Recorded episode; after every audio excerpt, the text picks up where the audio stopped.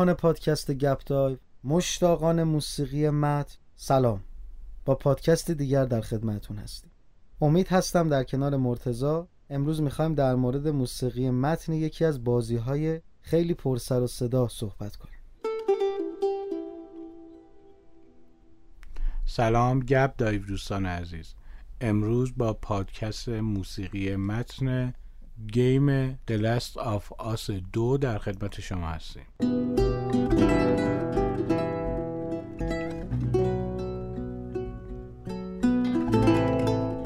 آخرین روزهای سال 2011 تو یکی از فستیوال های گیم چند تا تیزر از این بازی پخش شد. این تیزرها انقدر قوی بودن که تمام کمپانی ها و کارگردان های گیم رو به تحسین واداشتن. همچنین تو سال 2012 تو کنفرانس های مشهور گیم و کنفرانس سونی این گیم با چند تا تیزر رونمایی شد و سرانجام در سال 2013 اولین قسمت از این بازی منتشر شد. بازی که خیلی ها معتقدن یکی از بازی های ماندگار در تاریخ گیم هستش.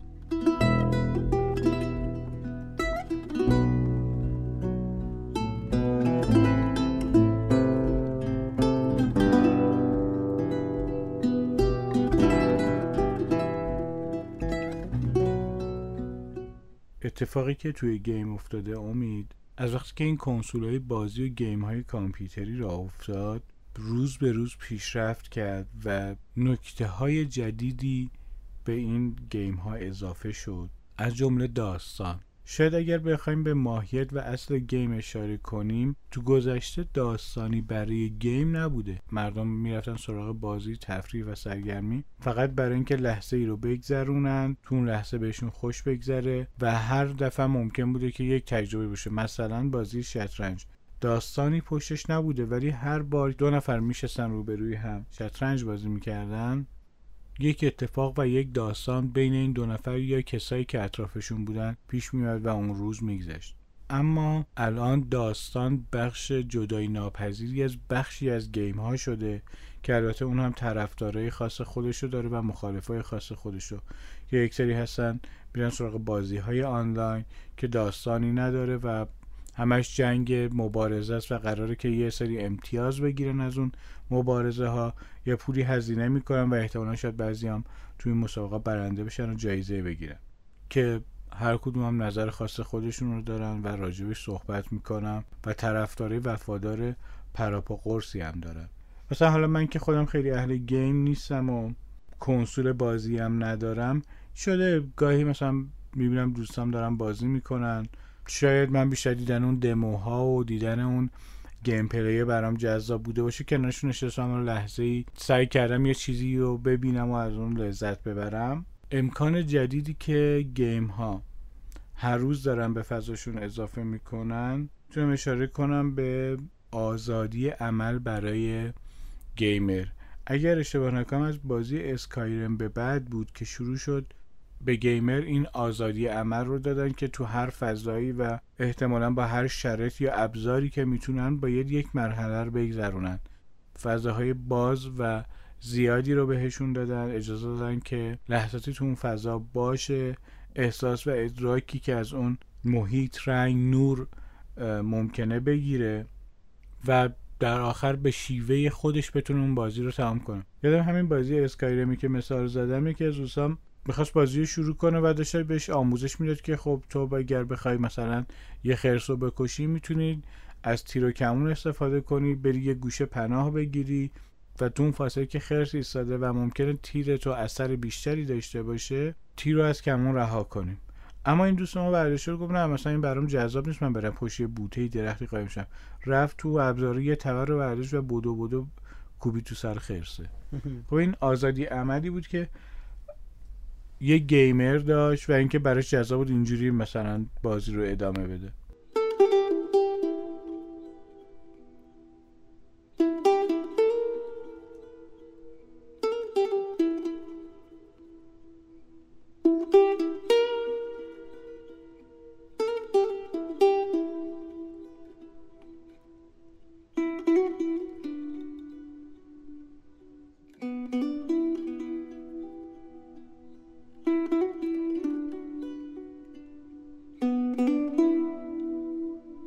امید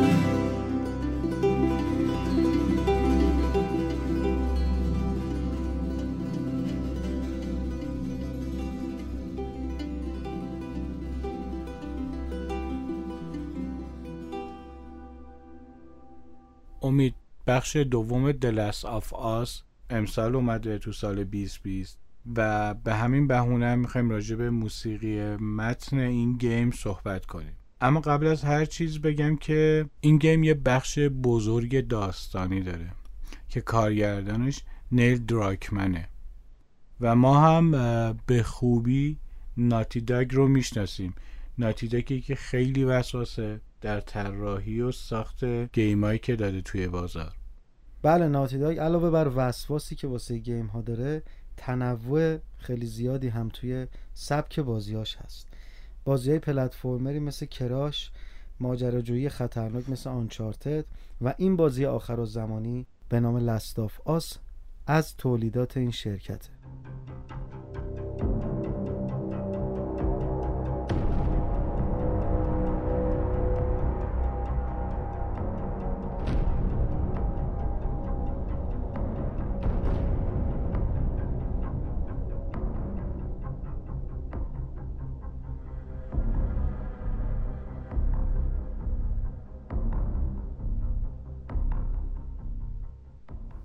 امید چند سالیه که توی گیم بخش داستانی خیلی باب شده و خیلی هم پرمخاطب و جذابه برای گیمرها. و می‌تونم بگم که گاهی وقتا می‌تونه جای سینما رو هم بگیره گاهی وقتا می‌تونه جای یک برنامه نمایشی رو برای کسی که اهل سینماست اهل تلویزیون اهل تئاتر بگیره. نیل درایکمن با تبهری که توی ساخت و جلو بردن داستان و بازی گرفتن از بازیگراش داره تونسته یک داستان جذاب داستانی پر از درام پر از خشونت و پر از عشق و احساس رو برای گیمرهای بازی دلستاف آس بسازه و آماده کنه.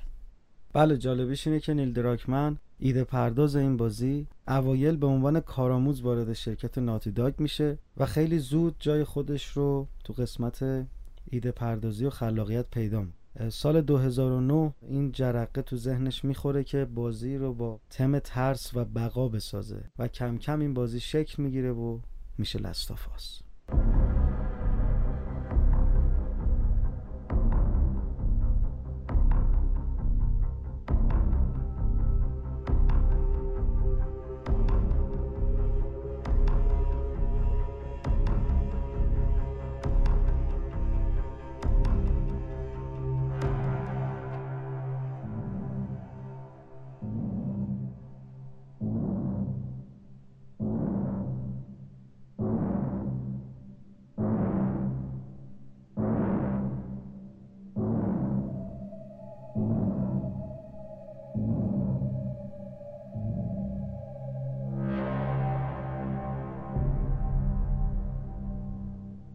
لستاف آس دویی که درباره زمان پس آخر زمانی صحبت می‌کنه و یه جورایی اون خیابونهای خلوت و اون خیابونهای آشفته و به هم ریخته که یاد روزه اول قرنطینه کرونا میندازه ما رو.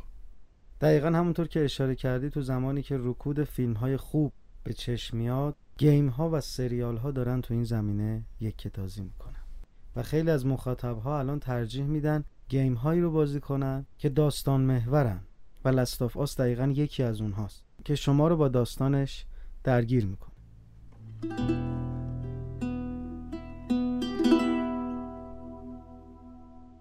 امید این بازی توی زمانی اومده که مخاطب این حس تنهایی و این حس ایزوله بودن رو که مدت ها سوی خونه داره با اون شخصیت game باهاش همزاد پنداری کنه. و از اون طرف هم gamer می‌تونه خودش رو جای شخصیت های اصلی این داستان بذاره. بخش داستانی The Last of Us کار بسیار پرزحمتی بوده ساختش از نظر محتوا از نظر روایت و پیچیدگی داستان و از نظر تکنیک و ساختش خیلی کار پرزحمتی بوده. و شما این امکان رو هم داری که این بازی رو تو خونه پای کنسول انجام بدی. اگر قرار بوده این روزها بری سینما و اگر فیلمی از هالیوود ببینی فیلم این که خیلی درگیر محتوا درگیر داستان نیستن و یک رنگ و لعابی به یه سری از تصاویر و حرکت ها دادن که خیلی این روزها برای مخاطباش جذاب نیست. و شاید بتونیم بگیم که این روزها این روزهایی که همه تو خونه بودن گیم ها تونستن جای خیلی بزرگی از سینما رو برای مردم پر کنن.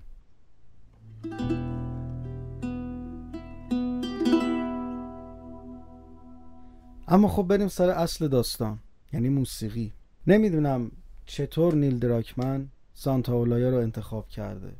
اما حدسی که میشه زد اینه که سانتا اولایا یک آهنگساز متفاوت و بسیار شخصیت و داستان محوره و دقیقا انگار می‌خواستن فیلمی رو در یک بازی پیاده کنن داستانی رو در یک بازی پیاده کنن و با کمک موسیقی مخاطب رو توی اون شرایط قرار بده این موسیقی یکی از موسیقی های آیکونیک و معروف بازی ها در طول تاریخ بازی شده و کاورهای زیادی ازش زدن و جالبه که فضای موسیقی بسیار احساسی و پر از قربته اما توی گیم چاشنی ترس هم به این فضا اضافه میشه.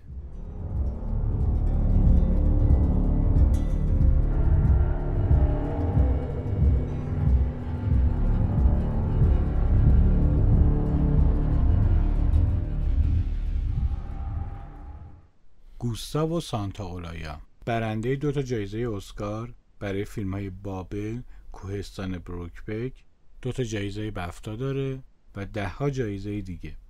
مردی 68 ساله و کار کشته با پنجه هایی سهرامیز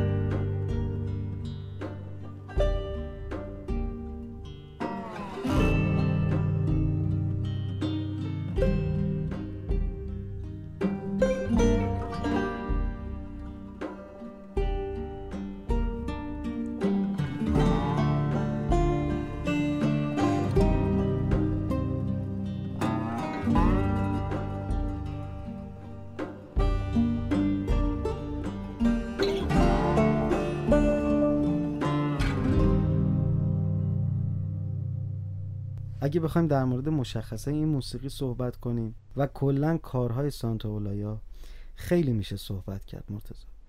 سانتا اولایا خصوصیت های زیادی داره که یکیش اینه که دو تا خط ملودی رو جوری روی ساز تنظیم می‌کنه که شما با اون دو خط ملودی هم می‌تونین احساس قربت کنین و هم بترسین و هم احساس شعف و شادی کنین و از این تکرار لذت ببرید بدون اینکه متوجه بشین داره تکراری انجام میشه روی نوت ها و این یکی از مشخصه های موسیقی مینیماله که سانتالایا به خوبی این سبک رو می‌شناسه و بلده. و جالب ترین نکته ای که در مورد ساخت موسیقی لستاف آس میگه اینه که میگه من برای ساز بانجویی که توی این کار نواخته میشه می‌تونستم از یک نوازنده حرفه استفاده کنم. و معمولا تمام آهنگسازایی که برند هستن شما می‌شناسین توی هالیوود این کار رو انجام میدن. مثل هانس سیمر همیشه با بهترین ها کار می‌کنه. من خاطرم هست توی پادکست گلادیاتور هم در مورد این صحبت کردیم. یه خواننده ای رو می‌خواستن و یکی گفته بود که دلم می‌خواد شبیه این باشه. و هانس سیمر گفت خب چرا از خود این استفاده نکنیم؟ و رفتن اون خواننده رو آوردن و توی گلادیاتور خوند و خیلی همون قطعه معروف شد. اما سانتا اولایا تفاوتش اینه که میگه من دلم می‌خواد بانجو رو اون جوری که خودم می‌دونم بنوازم حتی اگر حرفه ای نباشه. یعنی اون دستخط خودم روش باشه. دقیقا جمله که خودش میگه اینه من تو سرتاسر سر گیم با ساز بانجو دارم بازی می‌کنم. و این به نظرم اصلی ترین مشخصه سانتا اولایاست که توی موسیقی بابل هم به وفور این رو میشنوید. درسته که حتی یادم ساز اود رو هم خیلی خوب نمیشناخت اما با تمرین کوتاهی که داشت سعی کرد اون قطعه خیلی زیبا هم بزنه. دقیقا که مربوط به فیلم بابل هستش. درسته.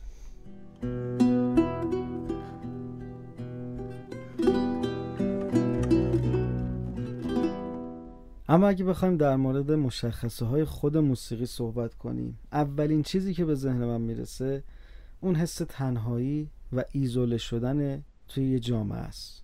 مهمترین چیزی هم که توی این موسیقی به صورت آیکونیک مشهور شده ساز چارانگو هست و تکنوازی اون و یک ملودی زیبا که اون حس تنهایی و قربت رو تشدید می‌کنه.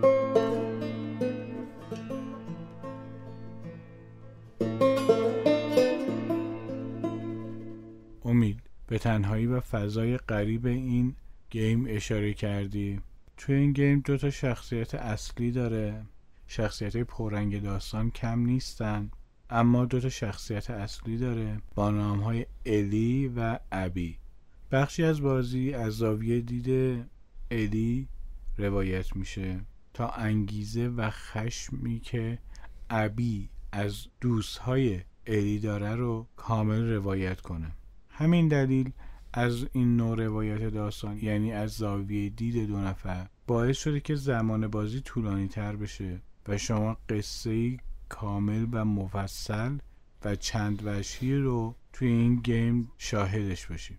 کارگردان از عجله و از ریتم سریع خودداری کرده و این ریتم باعث شده که گیمر شناخت بهتری و درک بهتری از شخصیت ها داشته باشه. چه از شخصیت های قدیم و چه از شخصیت های جدید که توی بخش دو وارد شده.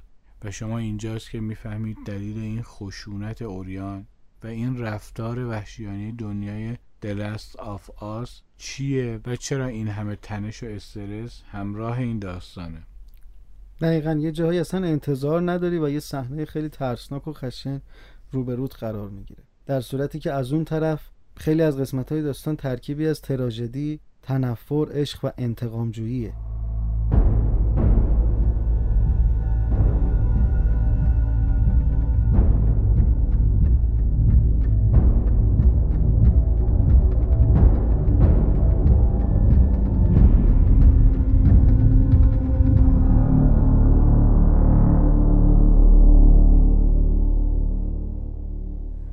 به داستان و شخصیت های اشاره کردیم. شاید بد نباشه نگاهی به این مدل از روایت توی گیم بندازیم و اون اینکه این مدل این که ما داستانی رو داریم می‌بینیم و درگیر اون فضا اون شخصیت و اون حادثه که در حال وقوع تو اون داستان هست شدیم ناگهان وارد بازی میشیم و شما همراهی داری با اون شخصیت همزاد پیداری می‌کنی و همین لحظه است که باید جویستیک رو بگیری دستت بازی رو شروع کنی. درست. یک سبک توی تئاتر باب شده بود که بهش می‌گفتن نقطه گذاری و در واقع طراح و کسی که این سبک رو معرفی کرد برشت بود. نقطه گذاری توی تئاتر جایی شروع شد که برشت میامد نمایشی رو روی صحنه می آورد مخاطب درگیر درام و اتفاقاتی که روی صحنه بود می‌شد و تو اون لحظه که همه تمام توجهشون به داستانه نمایش رو قطع می‌کرد با مخاطب شروع می‌کرد به صحبت کردن.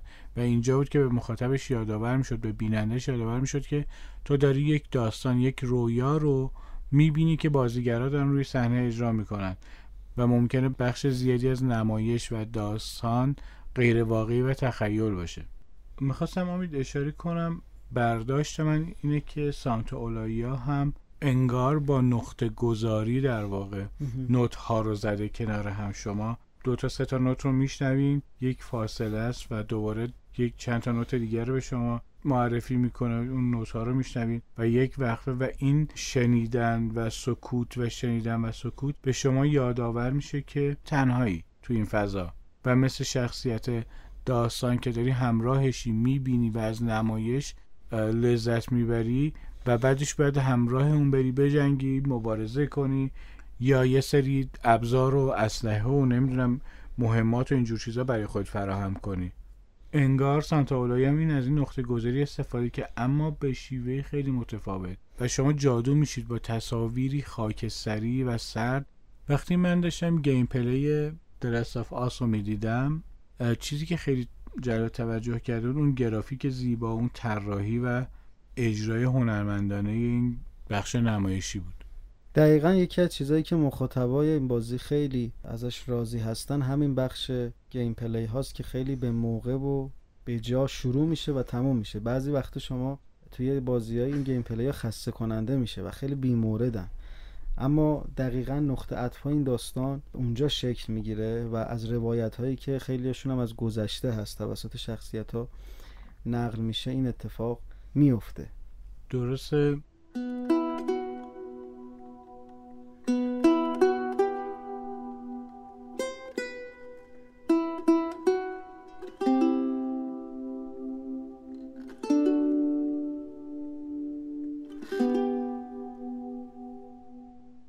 خیلی تعبیر جالبی بود این نقطه گذاری که گفتی مرتزا ببین کلا سانتا اولای اهل شلوغکاری نیست.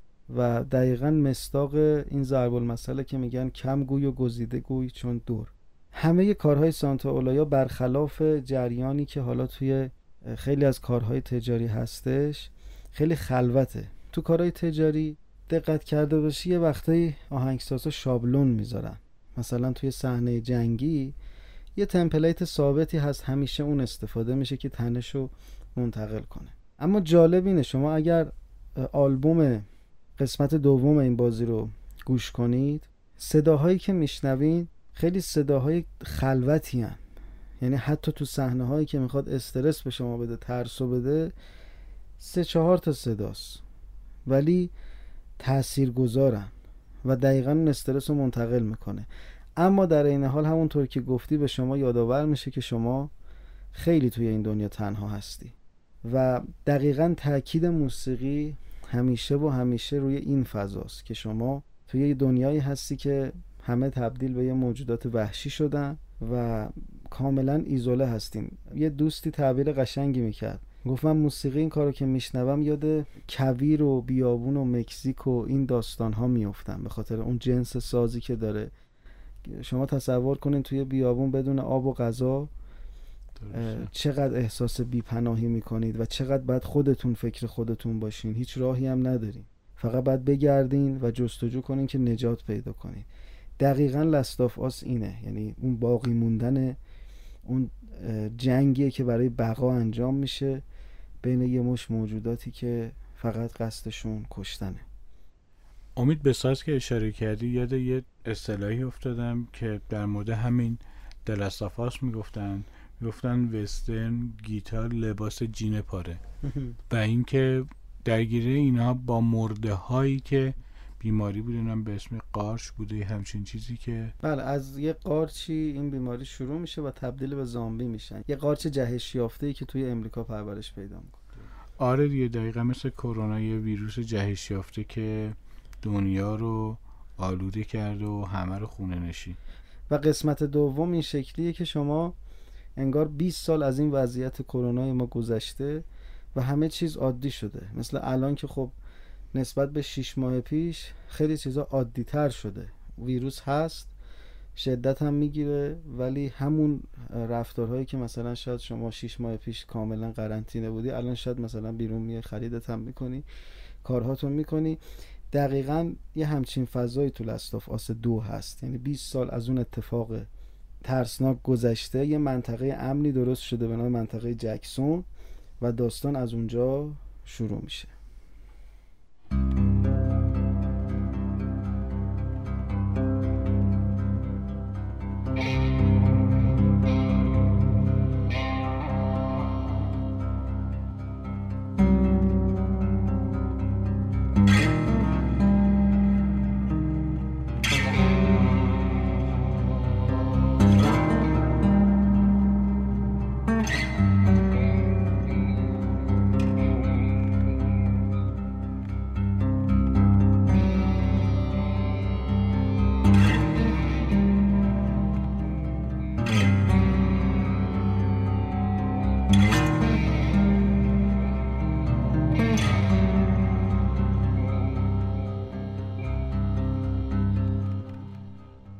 یکی از نکات جالب دیگه ای که موسیقی داره اینه که نیل دراکمن میگه من خودم وقتی موسیقی رو گوش دادم انقدر تحت تاثیر قرار گرفتم که یه سری صحنه ها رو اضافه کردم به بازی. و این تاثیرگذاری که سانتا اولایا روی کارگردان داشته واقعا در نوع خودش خیلی جالبه. اون آزادی عملی که دراکمن به سانتا اولایا داده و تأثیری که ازش گرفته توی جهت خیلی درستی رفته. ببینید من فکر می‌کنم شاید اگر موزیسین دیگه ای می‌خواست روی این بازی کار کنه به احتمال خیلی زیاد یه موسیقی ترسناک میساخت. اما موسیقی سانتا موسیقی ترسناکی نیست موسیقی قربته حتی اوجهای موسیقیش هم خلوته و اون قربت رو انتقال میده.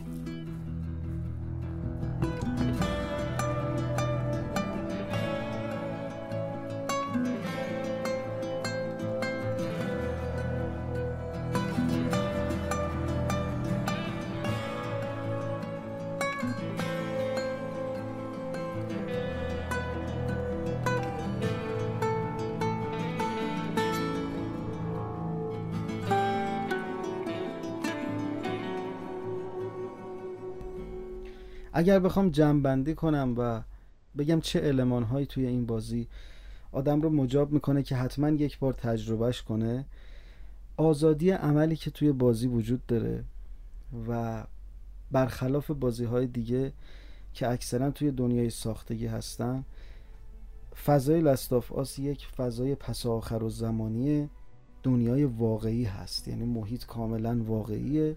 و شخصیت ها هیچ کدوم سیاه و سفید نیستن به طور کامل. همین اتفاق توی فضای بازی هم هست. یعنی مسیر درست و غلطی وجود نداره. شما هر مسیر رو که انتخاب می‌کنین سرنوشتتون توی همون مسیر رقم می‌خوره. اگر شما هم تجربه بازی کردن این گیم و یا حتی گوش کردن موسیقیشو داشتید احساس و تجربه خودتون رو با ما در شبکه های اجتماعی به اشتراک بذارید. خدا نگهدارتون. امیدوارم که از این پادکست هم لذت برده باشید. شما هم می‌تونید با مراجعه به سایت ما melodive.com پادکست ما رو به صورت تصویری هم ببینید. آرزوی لحظات و ساعت خوشی براتون دارم. تا پادکست بعدی خدا نگهدارتون.